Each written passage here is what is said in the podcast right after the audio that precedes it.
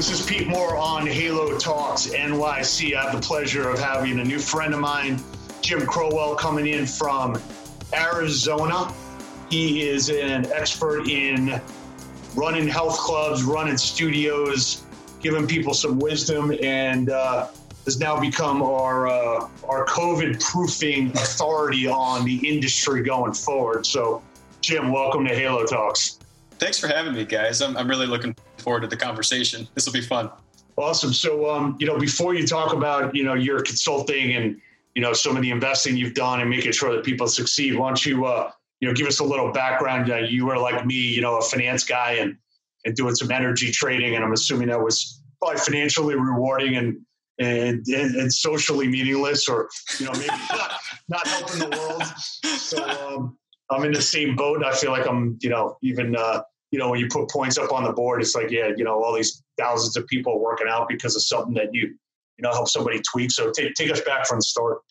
Yeah, I, I actually always kind of start with I was uh, kind of an athlete and a coach when I was really young. So back when I was 14, I was playing sports, I was coaching kids already, and I was also learning about the stock market, and I was fascinated by, you know, typical story fast forward a little bit, I, I, went to school at Penn State, played tennis for Penn State, and double majored in finance and economics, and never for one second mm. thought that I wouldn't end up, you know, in investment banking or trading or something like that. And I certainly think back then was probably you know a large percentage about just the prestige of the industry. Um, but you know now at 37 which i am now it's I, I, i'm fascinated by the ideas. But so i get out of penn state i go work for a hedge fund for five years and eye opening you know just absolutely eye opening into how money actually moves how deals are actually done how analysis actually takes place. And i really loved being in that world, but I really felt pulled back into the athletic fitness, you know, related arena for sort of the reasons that you said. I, I wanted to have maybe more one-to-one impact with people. I thought that I could be successful doing anything. You know, that's maybe overly cocky, but whatever. Um, you know, and and so I, I ended up quitting in 2010 and moving back. I was in Austin at that point. I moved up to Pittsburgh and opened one of uh, I ultimately had two gyms, built those up, and really understood what it takes to succeed in that arena. And we had a bunch of clients in the Pittsburgh area, got really well known, and then uh, ended up selling those in 2014 and came down to Arizona with the company that I actually just resigned from. Um, and for OPEX, what I was really doing was building out the structure of the company. I built out a bunch of the business education for health and wellness we had a one-to-one remote coaching company so i really understand what it takes to work with people online which now in this world is premium. And just really enjoyed that built up a you know anywhere from 50 to 75 gym affiliation program for opex as well and we're very well known in the individual design realm of coaching coaching clients. So at this point what i what i'm kind of doing now is i'm actually debating about what the next big step for me is but i'm doing advising work right now and i love working with companies and understanding health wellness fitness and you know so when it was kind of time to talk to you guys i thought it would be really interesting to sort of just hit on maybe some of those learnings that i've picked up sort of at the operator level as well as the investor advisor level because there's the industry really isn't that big even though the market size of it's mm-hmm. growing very fast. So I, I always kind of keep meeting or re-meeting the same types of people, right? You, you see similar things mm-hmm. done over and over and over and over again in this industry. But I do think, mm-hmm. particularly with COVID, a lot of deeply entrenched thoughts are going to shift pretty quickly in this industry. And I think that, you know, people are going to have to be ready for it. Yeah. I mean, one of the perspectives we had when, when the shutdown happened in you know, a number, I, I kind of say, you know, not even jokingly, you know, we kind of became entrepreneurial therapists over the last, you know, 162 days.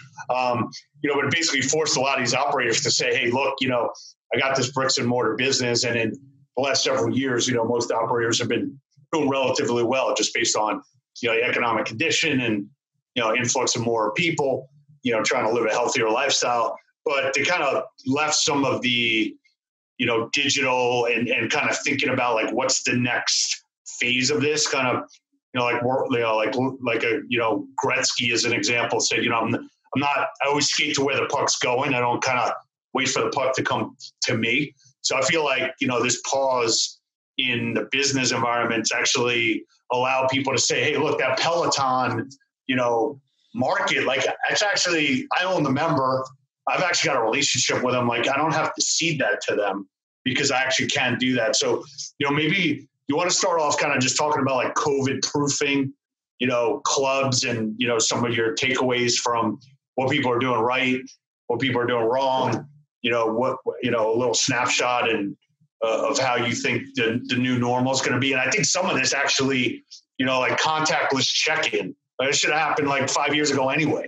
You know, so some of these things might be like uh, important that it, it happened. Unfortunately, the reason why it happened is, you know, not a good one, but, you know, we're innovating a little. Yeah, I, I think if we if we go back, let's just go back to 2010 and, and the massive emergence of boutique, particularly small group training that came out of it, mixed with call it lifestyle, big box, lifetime types type gyms. That model was done all the way across the board. Some people did it very operationally efficiently, other people did it very inefficiently. But there was almost nobody that had a relationship with their client outside of the four walls of their facility. Mm-hmm. And what we have seen is that if you didn't have a relationship with your client outside of your facility, it was very difficult to create it when COVID hit. And so what I think what we're going to see is I don't think that the brick and mortar gym business goes away, but I do think that the connection to the client is going to be much deeper outside of the gym whether that's a basic CRM system that helps with consistent accountability for small things like sleep and eating and drinking water and walking, etc., getting in the sun. I think if you have a gym, you need to be having that simple discussion with your clients, but you also need to bake into your model how you can have individual conversations with them. Like if you look at the group training facilities that were out there that were the quote unquote darlings, they were the most operationally efficient, meaning you got one coach for numerous people. You can't possibly speak to those folks one to one. I think that probably what we'll see is maybe this is the wrong word, but a slightly more unequal scenario emerge where prices might actually rise for people who can afford them, but the service level is going to be a lot more deep. And so, if you can have a deeper service level, you can now work with people online, offline, and build a brick and mortar and still touch them when they're not there. Yeah, one of the things that always kind of pissed me off to, to not, you know, mince words was, um, you know, you had a studio operator had three or 400 members. And, uh, you know, they'd call up and they'd say, like, you know, here's what the data says. And, you know, I'm like, what do the people say? Like, you know, you only got three or 400 people to talk to, you know, and they're in and out. And, and, you know, one of the things Dave Gannon and I talk about a lot is, you know, people define their workouts and, you know, what they do probably is like probably the top five things that they say about themselves, you know, so like the importance of it. And then you, know, you look at the price that they pay, you know, to be in that top five, you know, I, we agree that, you know, prices should increase and, and results should increase, you know, in parallel with, with what people do because, the, you know, it's part of their their goals, their you know their daily routine. So, kind of, how do you see, you know, the connectivity? Not just you know somebody saying, "Oh yeah, I got a yeah, Jim, I got a CRM." Like you know, I, I send out emails once a month, and oh yeah, yeah, my uh, if somebody you know doesn't show up for 90 days, it sends them out like an automatic drip campaign. Like, what's your response to to those types of comments? I still believe that the fitness business, if you're going to to say that you're not a large box Globo Gym style chain. It's still down to a relationship. And if if you think that that's not the case, I, I would argue pretty hard on that because people need to make a decision every day to show up. And if you can't overcome the, well, I'm interested in going to hang out with friends or colleagues in this facility, they're not going to show up. I mean, I think the data would probably support that. So you have to build you know certain gym chains call it communities right but you have to build connection with people at a deeper level than you might know their first name and so an interesting thing is that in the in the model that we built for opex we worked one to one with those clients and we had a monthly consultation individually with each of the clients that was in the gym. Mm-hmm. Our gyms globally only lost 7% of their clients when COVID hit. And that was months after COVID had hit. So there was enough time to really get strong data on that. And many of the gyms now have more clients because they're able to say, we can onboard you digitally or we can onboard you from anywhere. And then when we're able to reopen, you'll come into the gym and we can work that, that relationship. I think that gyms need to actually build a relationship. And to your point, Pete, if you don't speak to somebody if you you know there's only three or four hundred people you can know those folks and ultimately your coaches should be assigned to know those folks you have to build an honest relationship with them because you can understand when the issues are going to arise. So I'm all for the drip campaigns, but I much prefer if you have a strategic and consistent way of speaking to them, whether it's in a consultation form or you do, you know, you reassess them, but sit down with them. And obviously I think you should get paid for it. You know, but sure. you need to sit down with them to nurture that relationship so that you get ahead of the problems that would arise. Yeah like i you know before covid i was a uh, a pretty uh, adamant uh, soul cycle uh, you know enthusiast and rider. And you know at age 48 it probably makes up like 70% of my apparel at this point from like my socks to my flip-flops to you know my shirt that i'm wearing right now. But um you know the thing that drove me crazy is i'm spending i don't know probably 900 bucks a month, right? Doing, doing, you know, between my fiance and I, like 30 classes a month. And like, I never walked, I walked in there 20 times a month, 15, 20 times a month. And no one ever asked me like, Hey man, what are you looking to achieve? Like, is that like, that's like a, the most simplistic question that I have no idea why that doesn't happen. Like every time you check in.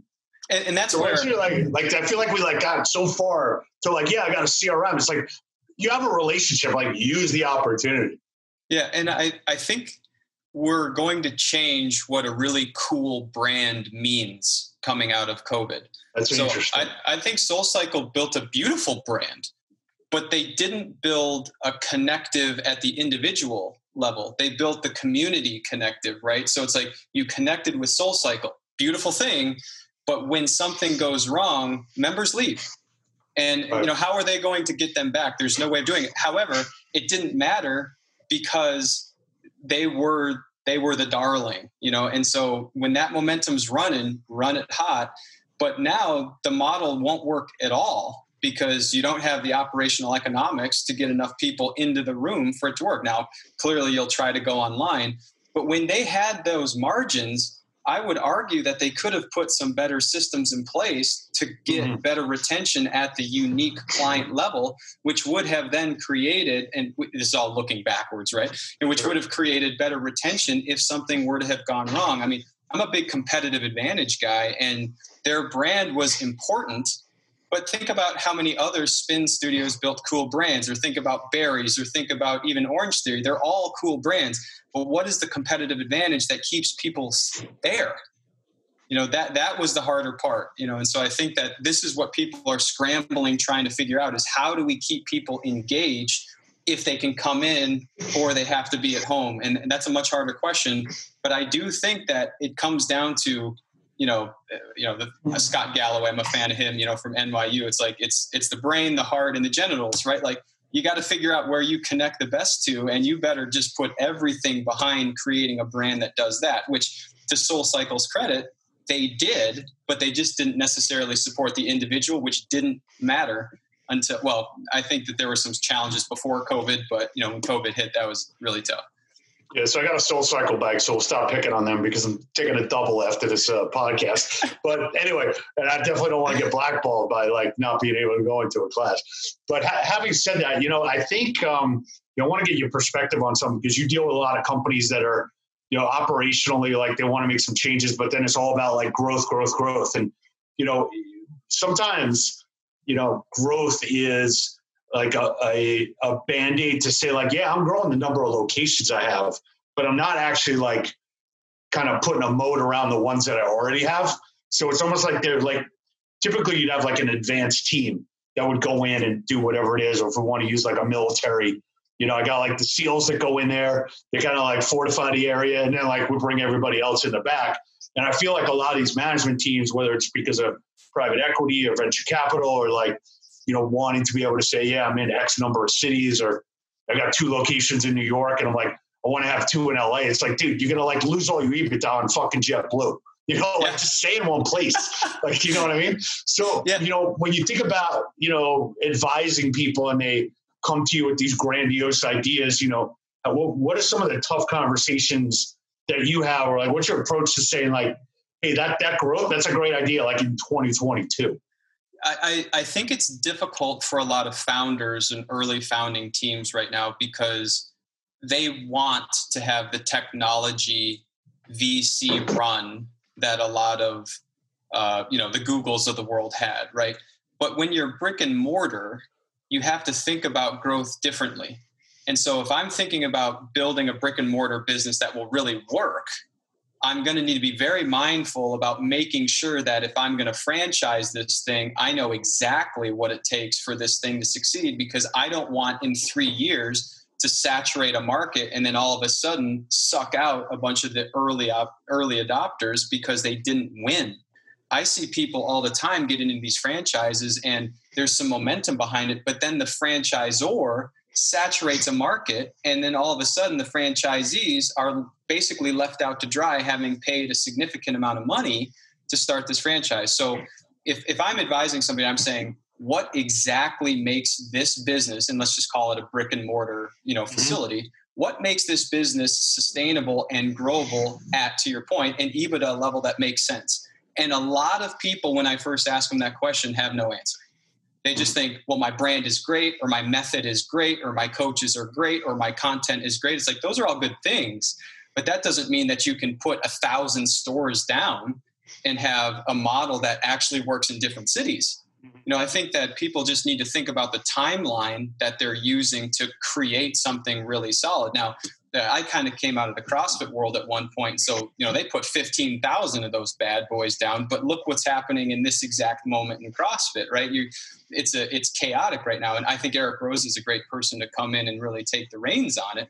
But that was just a complete libertarian. We don't give a shit what happens. You know, right. we're just gonna and and that was great for the people who were highly capable, but I wouldn't I would argue that that's not repeatable enough to have a brand that's going to work for a large percentage of the store owners.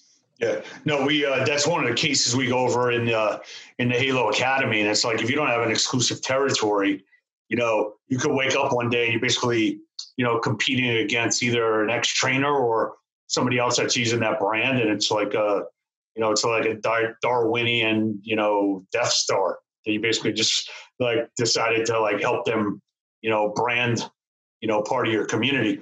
You know, so do you help people actually identify like, hey, here's a here's a franchise and here's like the pros and cons of it? Do they typically have already bought a territory and, and a location and then, you know, they say, hey, you know, Jim can help me optimize what I'm doing or potentially make sure I don't lose my investment. When do you typically come into opportunities? Uh, it, it, depends. And I want to be careful because I'm just kind of getting into this next stage. I've done this a bunch without being a formal consultant for businesses, but I'm now just starting to kind of move into that world because I just left my last business. But typically, where I'll come in is when people are just getting up and running and they realize very quickly they don't know how to, to operate one of these facilities or I'll come in after momentum has slowed because they're very clear that there's a problem. You know, mm-hmm. so typically people aren't looking for consultants when they think everything's going well. Um, so that's where most of my conversations organically come from. And, and what I'll do with them is I'll just start asking them a lot of questions to see what they understand about the game that they're playing.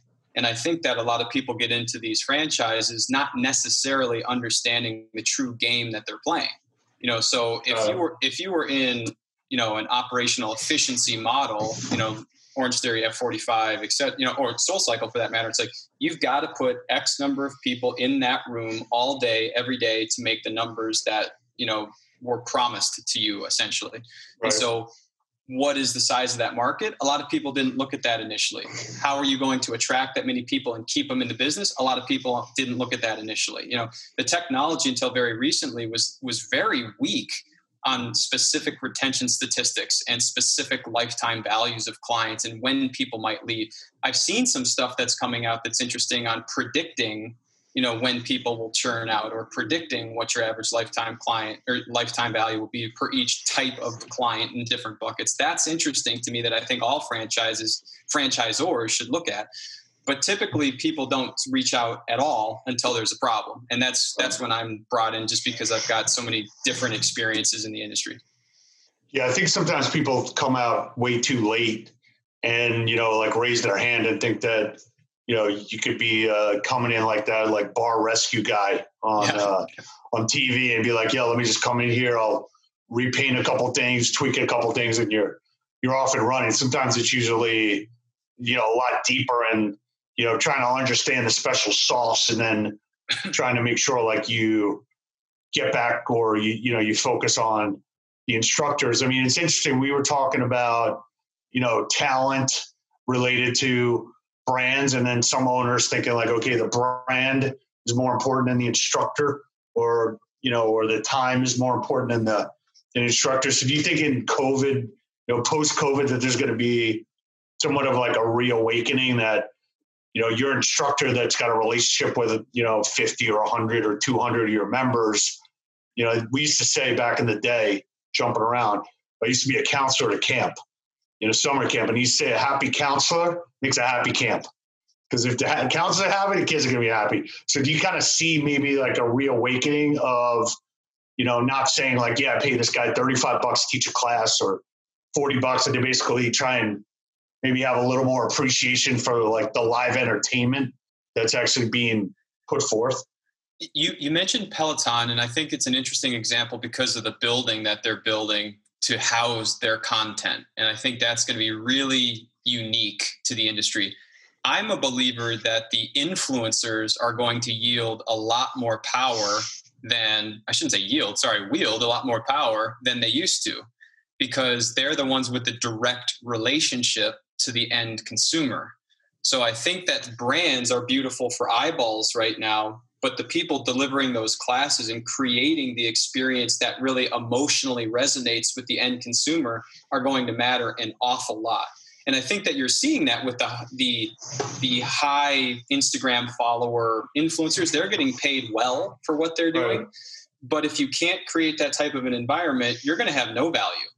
And, and, so I think that you're going to see a lot of digital platforms built up where these influencers are going to teach classes of 4,000, you know, 5,000 people because they are that energetic with the exact service that they offer. And then the brand of Peloton is where all the eyeballs will come from. And I know I'm just, I'm going oh, no, very black and white, but if you don't have that connection to a coach, trainer, group instructor, whatever you want to call it, people don't stay.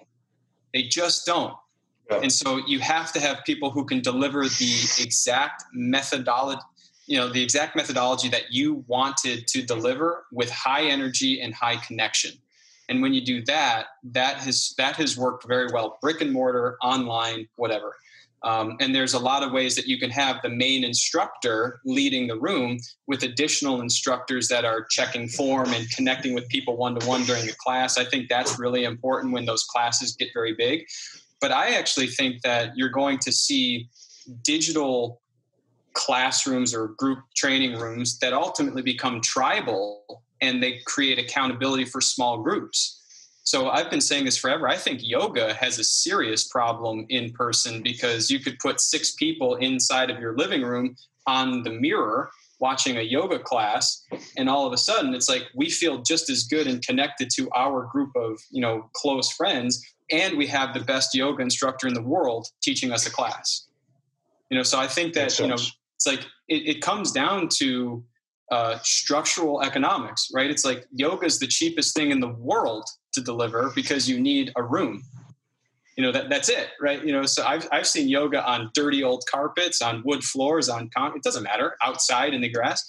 And so you have to ask yourself what made people come. It's always the instructor. Right You know, exactly. and so does it help if they can maneuver people, you know, in poses? Sure, but I don't mm-hmm. think that that's the most important thing. So, so two things that have come out, and, and some of them have come out of uh, some podcasts that we've had. Like we had a guy who was, um, you know, pretty pretty overweight, and said, you know, look, the reason why I don't come to a health club anymore, a studio, is because you guys don't make it fun. Like I play tennis because it's fun, and then you know I come in and you say I'm going to lose 25 pounds in like four weeks, and I'm like, bro, it's not happening. So like, let me just walk out of here and kind of put my head back in my, you know, into my chest and like go play tennis. So you know, do you think maybe we have to kind of rethink the messaging and maybe we got a little too complicated about what we're doing here? Yeah, yeah, I think I think a lot of fitness brands attract people who already do fitness. And I think that that's wonderful, right? Because if you've got a better mousetrap, why not attract those people? But I do think that the massive success stories that all of these brands should, you know, talk about, there there are fewer numbers of people than you might think per percentage of their population in the gym. And so I'm I'm kind of a I don't know, maybe a, a purposeful thinker, right? Like I don't want somebody to come into the gym unless they want to be there. And when I own gyms, I try to make that really clear to people. It's like if you don't want to be here, that's fine. You know what I mean? But I only want you to show up when you think that what we do is fun. Right. You know, and so lots of different people find lots of different things fun. You like soul cycle, some people like running around a mountain, some people like swimming. I think that all of that can be a beautiful way for somebody to get healthy. There just needs to be some structure around how they do it so that they build great consistency of their habits. And I think that's when maybe where people you know run off the tracks is that they do something for a couple of weeks and then they stop. And it's like okay well that's clearly not going to work. If you do like if, if you're the person on the podcast if they played tennis you know four weeks every day and they ate a sensible diet they'd probably lose a couple pounds. Yeah you know clearly. do i think 25 probably not but you know that's that's a lifestyle. They got to choose a lifestyle if they want to go in that direction so you know in, in closing here a, a couple things. One is you know have you been able to convince um, operators that you've worked with or some of the conversations you're having now to basically say like the bricks and mortar of your business is is part of your business and it's not your business? Like dude, i feel like a lot of these companies a lot of these a lot of these owners and a lot of these instructors are the authority in like their three to five mile radius yet they don't really market it that way and they think that you have to walk in in order to to have this relationship. I don't know. It might be an open ended question, just a comment, but you know, what, what are your thoughts on like trying to say, hey, look, everyone that wants to lose weight or everybody wants to have fun in these in this five mile radius, like is a potential client. Yes. so okay. all, all of that to say yes. Um, I, I think that if you're a local gym owner, you have to focus a ton of effort on your local area. It's not worth trying to build a global brand, it won't work. But if you can build a really well known local brand, yes, much of that will be done digitally. But going to events, meeting people at coffee shops, partnering and sponsoring things, really getting to know the people around you, that is real influence. And right. so I think if you can develop that, and I, am I said this to you before we started, content is king. Like, what are you sending out to the world that they want to consume? You know, it's like if I send out something about the anatomy, you know, that makes me more fit than you, it's like these clients don't care about that. That's not what they care about on a daily basis. They want to look good, move, move well, have no pain, right, and have fun. Yeah. And so if, if you can send them out content and project yourself out to your community to be the pillar of that, they will naturally be attracted to you. And so I think that's really important. On the COVID side, I think you have no choice but to have a digital component of your business just in case. Um, I think whether we're talking vaccine or whatever, we're in the COVID era for a while, and you had better protect yourself effectively. And then the kind of the last piece that I think is at least important, and I've just been on enough of these podcasts to just say it bluntly most of these local operators don't do sales or marketing well at all or choose not to do it at all. And that is brutal to their longevity. Now, I'm, I'm not saying that they don't also need to do the retention side. I always have said acquisition and retention are just as important, but you have to go out and grab people and bring them into you. You can't just assume they're going to show up. Got it. So, you got any, uh, in closing here, you got any uh, quotes that you live by or things that are uh, Crowellisms? um, I, I, love the quote that you have to see the whole board. Um, I, I, love thinking strategically, but if you don't understand the system with which you play in, then you can't understand how the board should even be set up. So I, I love that. And then I've always loved, since I was a kid, um, obstacles are what you see when you take your eyes off the goal. I'm, I'm a very kind of black and white, like if I'm going to go after something, I'm going all in. And, and I think that uh, that's always worked for me. Awesome. All right, man. Well, uh, it was great connecting with you. I think this podcast will be really valuable for people to think better about their business, think about the new board that they're playing with, and um, let's hit some goals and help more and more people. So look forward to meeting you in person, and yeah, uh, you know maybe we'll see you in the academy as well. So yeah, sounds great, on. guys. Thanks All for right, having man. me. I appreciate it. Yeah, good to meet you, buddy. All right, take care. Later, buddy. This is Pete Moore. As you know, I am a big believer in personal development. I got a time saving opportunity here for you, recommending Dan Millman's Four Purposes of Life. Go to audible.com forward slash Halo Talks. Want to register there, get a free audiobook. It's $14.95 a month thereafter, giving you things that I do to make myself better and hopefully it makes you better. Go Halo. Let's play to win.